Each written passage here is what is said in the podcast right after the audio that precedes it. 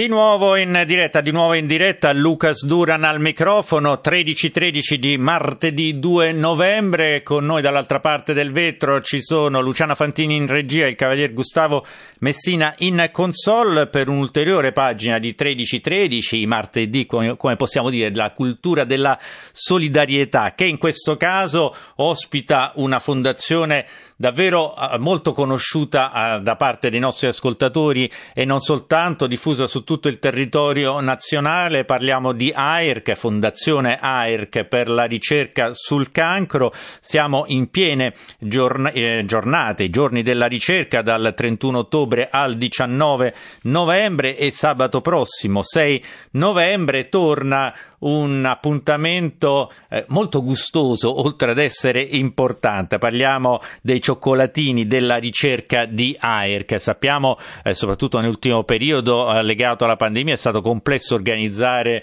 degli eventi anche pubblici. Ebbene, per fortuna in questa fase le cose stanno tornando pian piano alla possibilità di organizzare anche eventi in piazza, e le piazze d'Italia si riempiranno di volontari di Fondazione AIRC. Saranno circa 1200 le piazze, quindi poi daremo il sito attraverso cui avere maggiori informazioni sulla piazza più vicina ai nostri ascoltatori, ovviamente sempre nel rispetto delle indicazioni delle autorità sanitarie, ma soprattutto nella volontà di sostenere la ricerca. AIRC significa ricerca, e noi abbiamo per l'appunto una ricercatrice AIRC collegata con noi al telefono, peraltro appunto professoressa insegna di fatto all'Università Sapienza di Roma, e vedremo bene in che cosa è impegnata. Intanto diamo il benvenuto e la ringraziamo per essere con noi alla dottoressa Silvia Piconese. Grazie per essere con noi, dottoressa.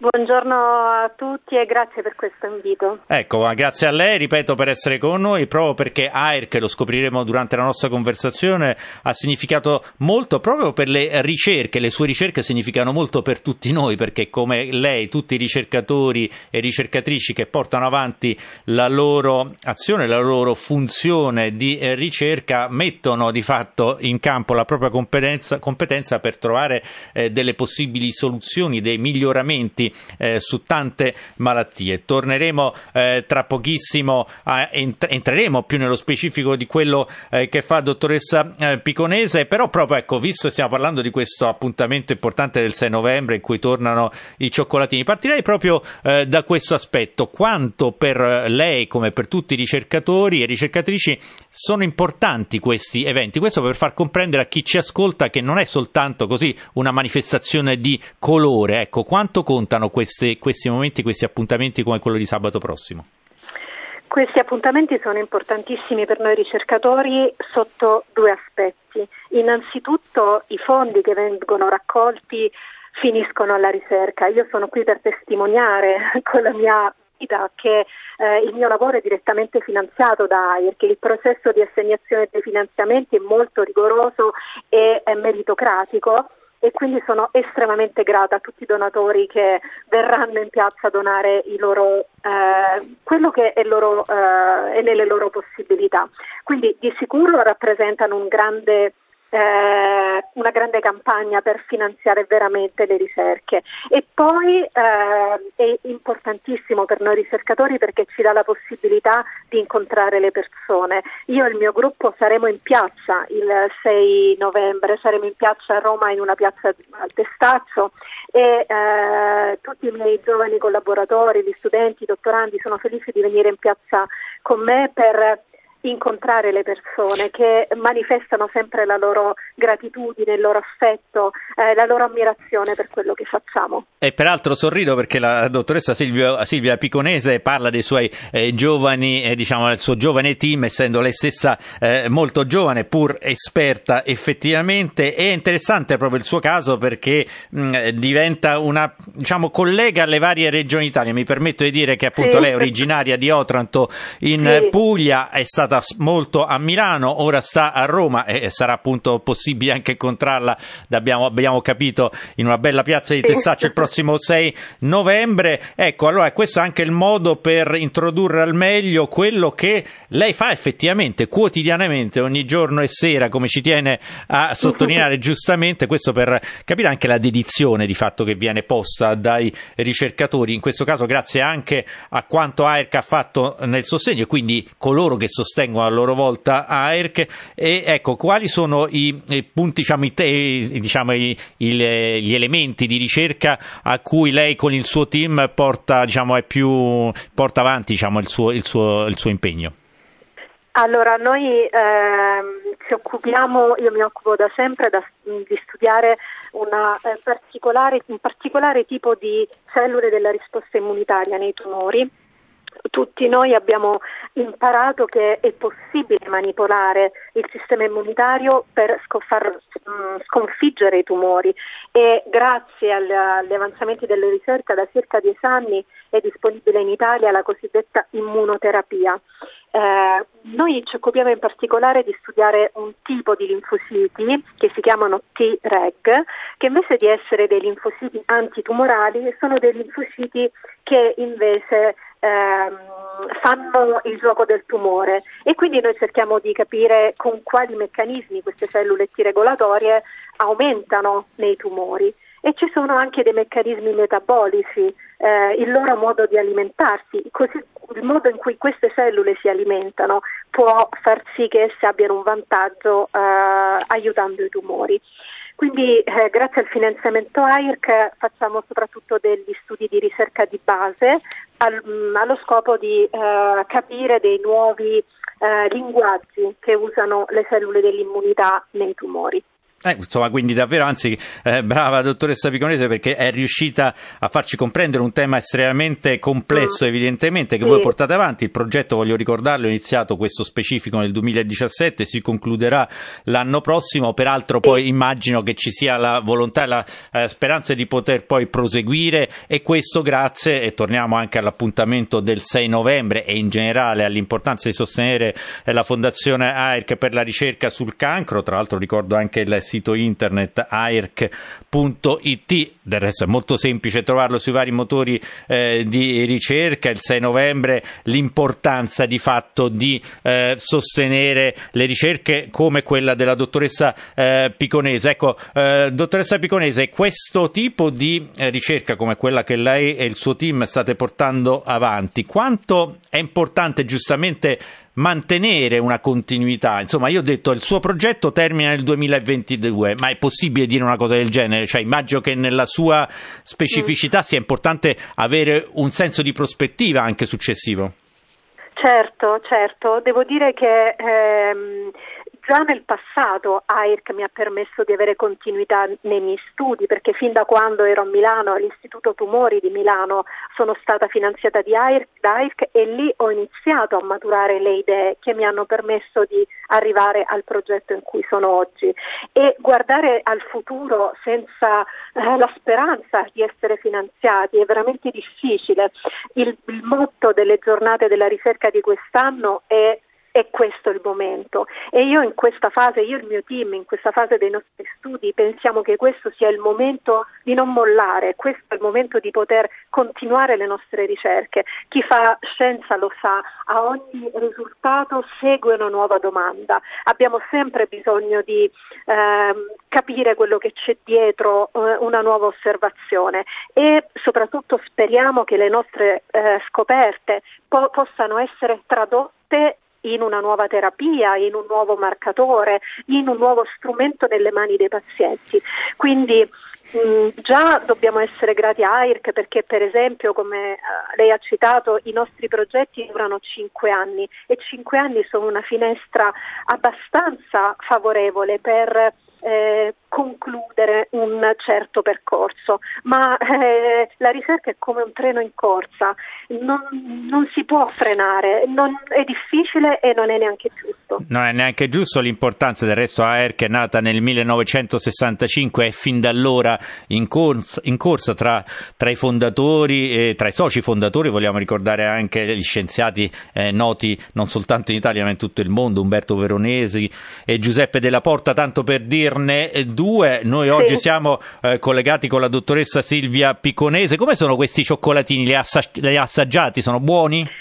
Allora, li ho assaggiati negli anni passati, sono ottimi, fanno bene non solo al gusto ma anche alla salute, perché contengono cioccolato che ha diciamo basse percentuali di zuccheri e fa bene alla salute, ha proprietà antinfiammatorie, antiossidanti, quindi fanno bene al palato, fanno bene alla salute e fanno bene alla ricerca. Insomma, davvero mi sembra un ottimo trittico quello che ci ha presentato la dottoressa Silvia Piconese. Fanno pure bene, sono pure di ottima qualità e attenti quindi anche alla salute, non poteva essere diversamente parlando della Fondazione AIRC per la ricerca sul cancro. Abbiamo chiuso in leggerezza peraltro un appuntamento importante, vi ricordo ancora il 6 novembre, 1200 le piazze circa impegnate, dove saranno impegnati i volontari di AIRC in tutta Italia. Noi facciamo i migliori auguri alla dottoressa Silvia Piconese, ricordo dell'Università Sapienza di Roma, ricercatrice AIRC, tanti auguri per il suo lavoro e grazie. Grazie a voi, arrivederci.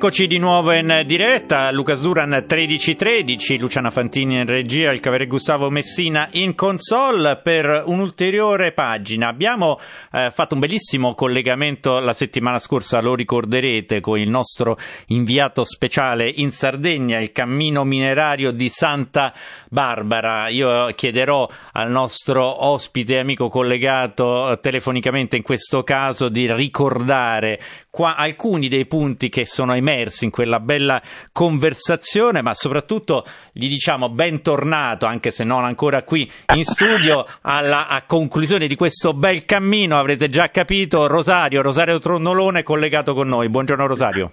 Buongiorno a te, grazie, sono felice di essere di nuovo collegato con te appunto per parlare di questa esperienza straordinaria che è stata il Cammino Minerario di Santa Barbara. È sempre un'esperienza, devo dire, meravigliosa, quella appunto di camminare proprio in generale. Questa volta tra l'altro eravamo con un gruppo già collaudato, che è quello di Viandando, con il quale abbiamo già fatto esperienze di questo genere, quindi insomma tutto è stato veramente estremamente bello, estremamente piacevole. Ecco, Rosario, tra l'altro sentiamo ancora che la passione della camminata continua anche in questo momento. Sentiamo il camminare, però ovviamente facciamo anche una battuta, ripetiamo il Cammino Minerario di Santa Barbara. Abbiamo imparato, grazie proprio a Rosario Tronnolone, che è un cammino che si sviluppa in sé lungo un anello di circa, pensate, 500 chilometri nella regione del Sulcis Iglesiente Guspinese in Sardegna. Ovviamente le tappe che voi avete fatto non hanno, Rosario, coperto l'intero percorso, però dei punti davvero suggestivi. Vogliamo ricalcarne alcune orme, Rosario, insieme? Sì, assolutamente. Guarda, la suggestione per me è partita immediatamente, perché io non ho cominciato il cammino insieme al resto del gruppo, avevo degli altri impegni lavorativi che mi impedivano di lasciare Roma, e quindi li ho raggiunti in realtà il sabato, e in una tappa che loro avevano appunto raggiunto quella mattina. Quindi io dall'aeroporto ho semplicemente direttamente raggiunto la stazione di Carbonia Serbariu, che è una stazione che è nata proprio per la nascita vera e propria di questo villaggio, di questo paese, che è stato creato attorno alla miniera di carbone, ed era sin dall'inizio, quello che proprio si capisce è che è stato un luogo che è stato teatro di grandi speranze per tutte le persone che si trasferivano in Sardegna per lavorare nella miniera, a cui veniva promesso, oltre appunto ad un lavoro, anche una casa, anche un giardino, anche una stabilità anche economica, che ovviamente ha portato poi molte persone a trasferirsi appunto in Sardegna, con la possibilità di portare con sé anche i propri familiari, ovviamente, no? anche la propria famiglia. E quindi devo dire che sin dall'inizio la suggestione è stata fortissima, perché non appena sono arrivato mi hanno fatto scendere sottoterra, sono entrato appunto in queste gallerie della miniera, che sono un luogo oggi ovviamente molto affascinante. Tra l'altro la miniera di Carbonia Serbariu ha anche una particolarità, cioè quella di avere dei suoni che ricordano il clangore del lavorio, no, dei minatori, per cui è come se ancora ci fossero i fantasmi di chi lavora in questi corridoi bui, no, in queste gallerie buie, un po' come una trasmissione radiofonica sulle miniere, se vuoi. Quindi insomma immediatamente la suggestione è già molto forte. Insomma, quindi davvero ci stai portando nelle viscere di questo cammino, che anche attraverso i suoni, interessante quello che abbiamo appena ascoltato da Rosario Tronnolone, con queste suggestioni sonore. Un cammino che poi è proseguito in che modo, Rosario? Dopodiché ci siamo invece trasferiti nella parte più costiera, perché ci sono due strutture ancora molto belle, molto veramente di grande suggestione, che sono la Laveria la Marmora, che è uno scenario naturale stupendo, che sarebbe un meraviglioso luogo per dei concerti, che potrebbe veramente diventare, o per delle opere teatrali, voglio dire, no, per una stagione estiva, con sullo sfondo il mare, queste bellissime costruzioni ad archi che si susseguono l'uno dentro l'altro, l'uno dopo l'altro, e potrebbe essere veramente un luogo sfruttabile anche in altre maniere oggi, ovviamente, no? E quindi da una parte appunto questo luogo della Laveria, l'altro luogo interessante invece è quello di Porto Flavia.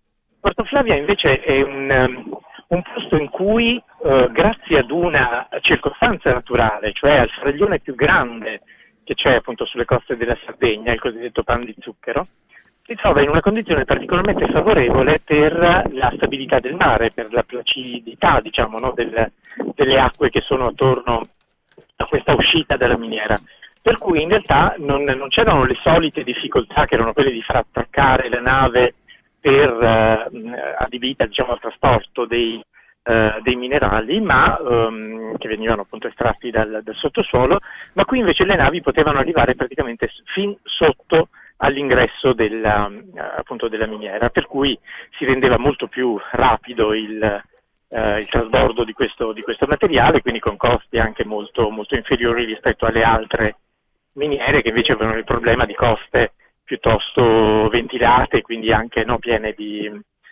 problemi. Infatti si usavano queste piccole barchette, in realtà, che poi che si chiamavano bilancelle, adesso non ricordo esattamente il nome, e che servivano poi a portare in un porto più sicuro lì dove era attaccata la nave, ovviamente con tempi molto più lunghi. Appena ha nominato il pan di zucchero, io che sono fornito di monitor sono andato subito a guardare, e consiglio di fare altrettanto ai nostri ascoltatori. Rosario Tronnolone ci sta portando lungo questo cammino che ha concluso da poco, il Cammino Minerario di Santa Barbara. Tra l'altro ricorderete, mi rivolgo sempre ai nostri ascoltatori, abbiamo accolto Rosario prima di un periodo in cui sarebbe andato poi, come è accaduto, fuori campo, nel senso senza alcun campo telefonico e quant'altro, quindi siamo anche curiosi poi di sapere come è proseguito e poi come si è concluso questo bellissimo cammino, anche con questa suspense da non comunicazione. Rosario. Sì, quello è stato forse il momento, diciamo, in qualche modo più lirico anche del nostro cammino, perché abbiamo attraversato per la prima volta dei veri e propri boschi, mentre fino ad allora avevamo camminato soprattutto in una macchia mediterranea ma bassa, dovuto naturalmente alla forza dei venti, quindi si tratta sempre di cespugli piuttosto bassi, e quindi non delle vere e proprie o comunque di boscaglia, ma mai veramente di alberi molto alti. Invece l'ultimo tratto, quello dopo il nostro collegamento, è stato nel bosco prospiciente ad un grande lago, un lago artificiale naturalmente del Sisignio, e che poi ci ha portato fino a Montimannu, che è dove abbiamo trascorso l'ultima notte e che è tra l'altro la prima posada che è stata creata sul cammino appunto di Minerario di Santa Barbara. Ecco Rosario, quindi... vai prego, scusami.